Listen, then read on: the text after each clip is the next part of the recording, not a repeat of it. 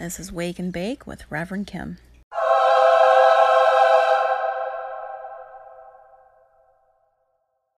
One of the biggest forms of suffering we experience as humans is self hatred.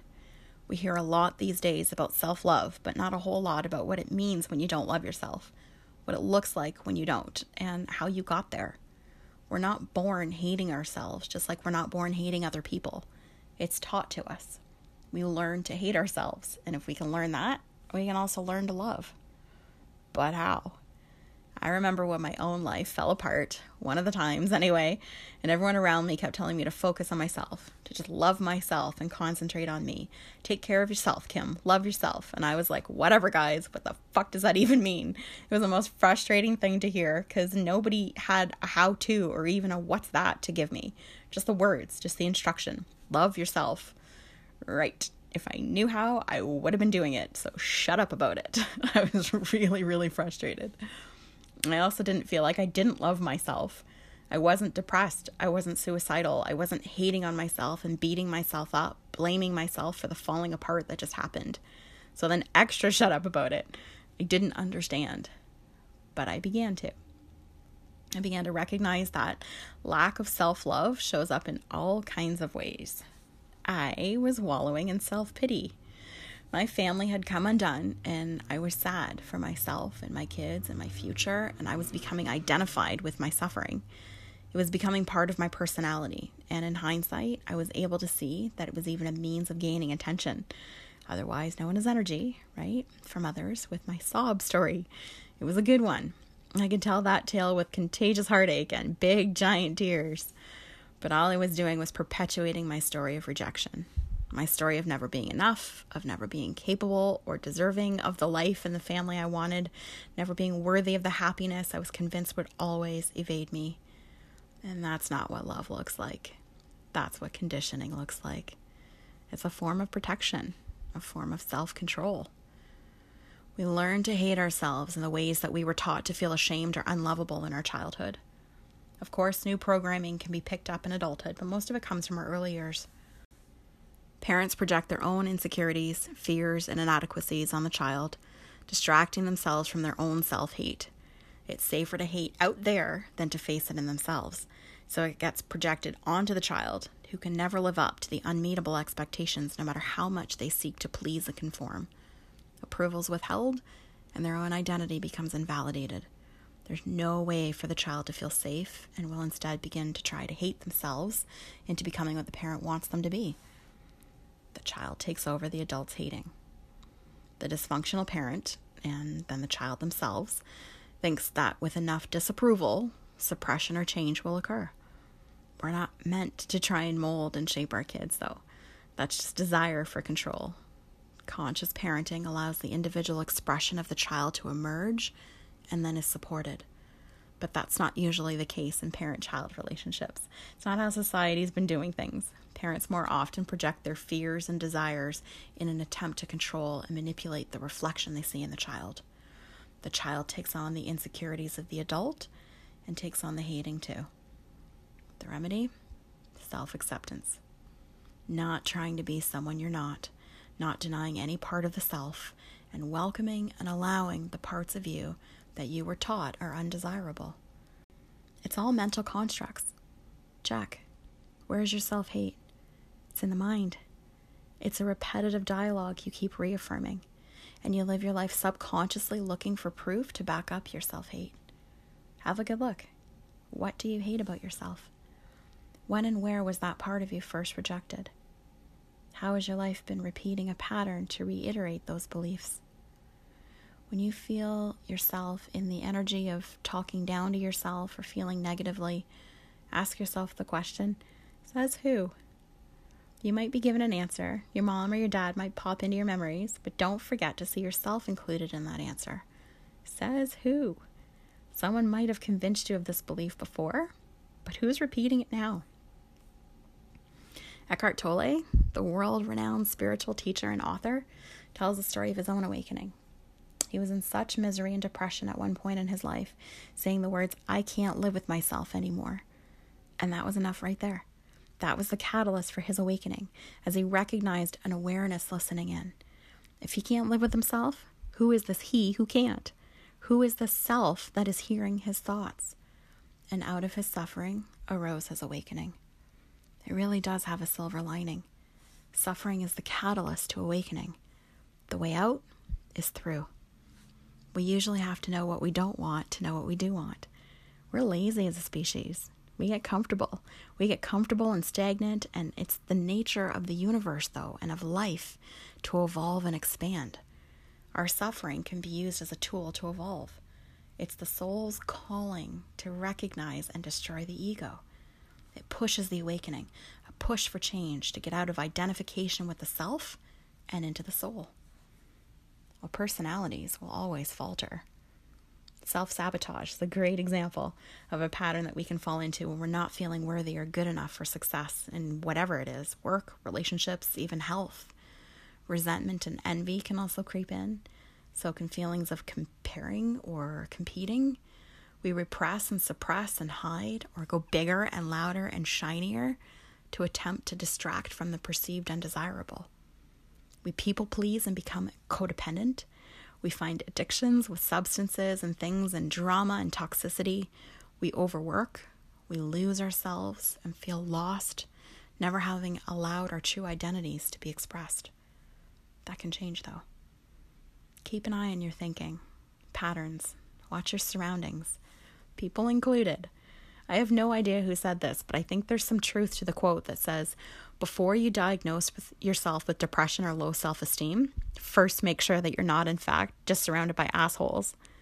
Sometimes we have to have a good look at the environment we're living in and make some make some changes as we outgrow the need for the experience of that particular vibration. And if you're the asshole, well, that happens too. Forgiveness is part of it. We're not perfect. And sometimes we're the ones who have caused harm or suffering to someone else hurt people hurt people. And if you're operating from a place of self hatred, then it's entirely possible that you may have something to come good with, that you may have contributed to some circumstance you're not proud of. And that's okay. To err is human, to forgive really is divine. It's true. When you're connected to the flow of the universe, when you're connected to your higher self, there simply is no space for hate or blame or guilt or shame. It's all forgiven. And you can forgive yourself there in that place too. For no matter what you may have done and how horrible you may deem it, you can atone. Atone. Or at one. Connect with the all. Know your place within the one love, the one energy, and all is forgiven. But how do you connect to that kind of love? The unconditional? Especially if you don't think you've ever felt it before? Think of your pet. Animals are easy to love, and we let them love us back too. They're safe. There's no fear of judgment or rejection. No matter what we do or how awful we feel about ourselves, our dogs, our cats, our rats, our budgies, they let us love them and let us feel that love returned. They give us the freedom and the safe space to just beam and receive love. All pets are therapy pets. They're gifts of the unconditional. Connect to that if you can't find it anywhere else and then slide the feeling of love over to yourself. No need for effort. You don't have to try and convince yourself for your worthiness or talk yourself into earning it. You don't have to talk your pet into it. It just is. So allow it to be the same way for you, from you. Stay there for a moment and bake in it. Rise. Let your vibration lift to a place of forgiveness, of acceptance, of feeling full and capable and adequate. Allow it. It's not something you can force. You have to let the energy, let the space find you and fill you and cradle you and support you. When you try, you sink back into ego, wanting, controlling. This is also why I'm not a fan of affirmations. I don't think they work. Whatever you try to convince yourself of will be disproven and strengthened because you don't actually believe what you're telling yourself. Otherwise, you wouldn't be working with an affirmation to begin with. It's too far away. The disbelief is the truth of the energy, and you'll create more self hate when you can't make what you're trying to affirm feel real or true. You can't start there. Affirmations can help you tweak your personality later, program yourself, but not discover yourself. Until you do, you're just reaffirming what you believe you're lacking. So for now, you don't have to try and convince yourself to like what you don't like, but you can love what you don't like. Just bring it to neutral. Become aware of it and watch it. No judgment. Accept it. Accept it and allow love for yourself anyway, even if you're not fond of what you've found. I prefer to practice what metaphysics calls a spiritual mind treatment, not affirmations. Treat your mind spiritually. Connect with your higher self, Christ consciousness, the universe, whatever you call it, and from there offer a prayer or intention to heal the mind and reframe the perspective to one of love. And you can ask yourself, what would love do? How would real unconditional love feel about the thought that I'm thinking? How would love ask me to proceed? From the unconditional space, offer the intention for change. From a place of love, not hate. You can't berate yourself into change. You tried it, didn't work. But you can let the unconditional and the freedom that comes with it create new patterns. Continue this practice, checking in and asking yourself the same question often as feelings of self hate or doubt or confusion take over. What would love do? If you really loved yourself, how would you navigate your life? If you really loved yourself, what would you allow or tolerate or reach for? Too far away still? Then reframe it to ask, what would you say to your best friend? And put yourself there. Because why aren't you your own best friend? That's what your soul is. So ask the question to your soul and get used to asking it. Okay, best friend, what should we do? Another great question to ask Who are you separate of what you do? You are not your occupation. You're not your role in life. You're not the, just the mother, daughter, father, son, sister, husband, wife, friend.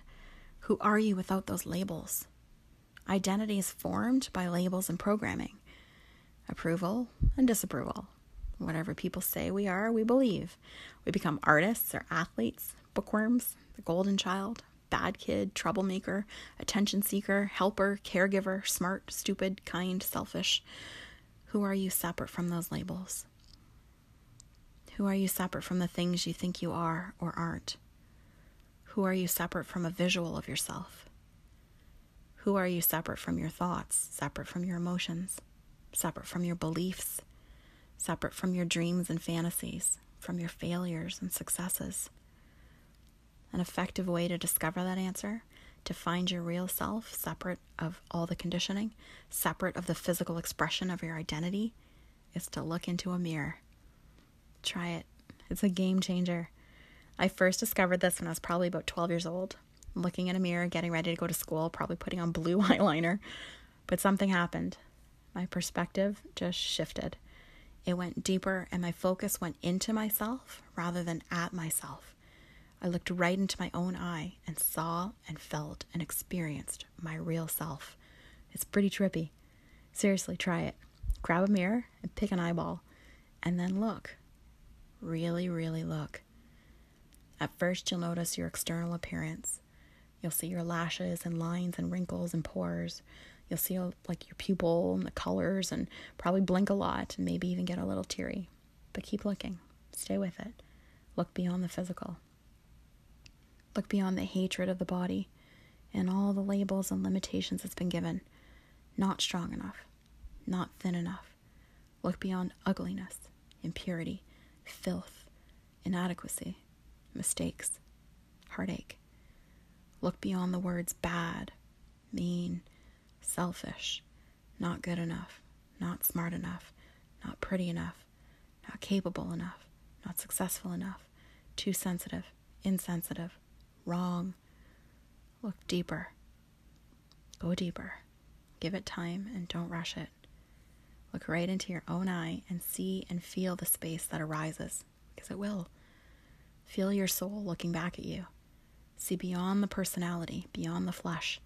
Look into yourself and unite with the part of you that's unconditional the part of you that knows that you can't be anything that you're afraid of, the part of you that knows that you can't be inadequate or damaged or controlled or conditioned or socialized. Not really. Accept your story and allow yourself to be who you are. We're not meant to deny our humanity. Union of self and soul, that's where we're, what we're meant to be experiencing. Accept the self and identify with the soul. Allow your imperfections Experience your own divinity, your own beauty. You don't have to do anything to deserve it. Experience it. You are not what you do, you are what you come from. I am life, but I am also death. Mortality, humanity of the flesh. Accept it. Accept the journey that's taken you to this place, good, bad, and ugly. And accept the life force within you, too. Perfection of the divine meets the imperfection of the self and nullifies the constraints, opens you to the light. The poet Rumi said that the wound is the place where the light enters you. It entered my own life, and I found more peace and happiness than I ever knew I could. Embrace the wound and light it up with Reverend Kim.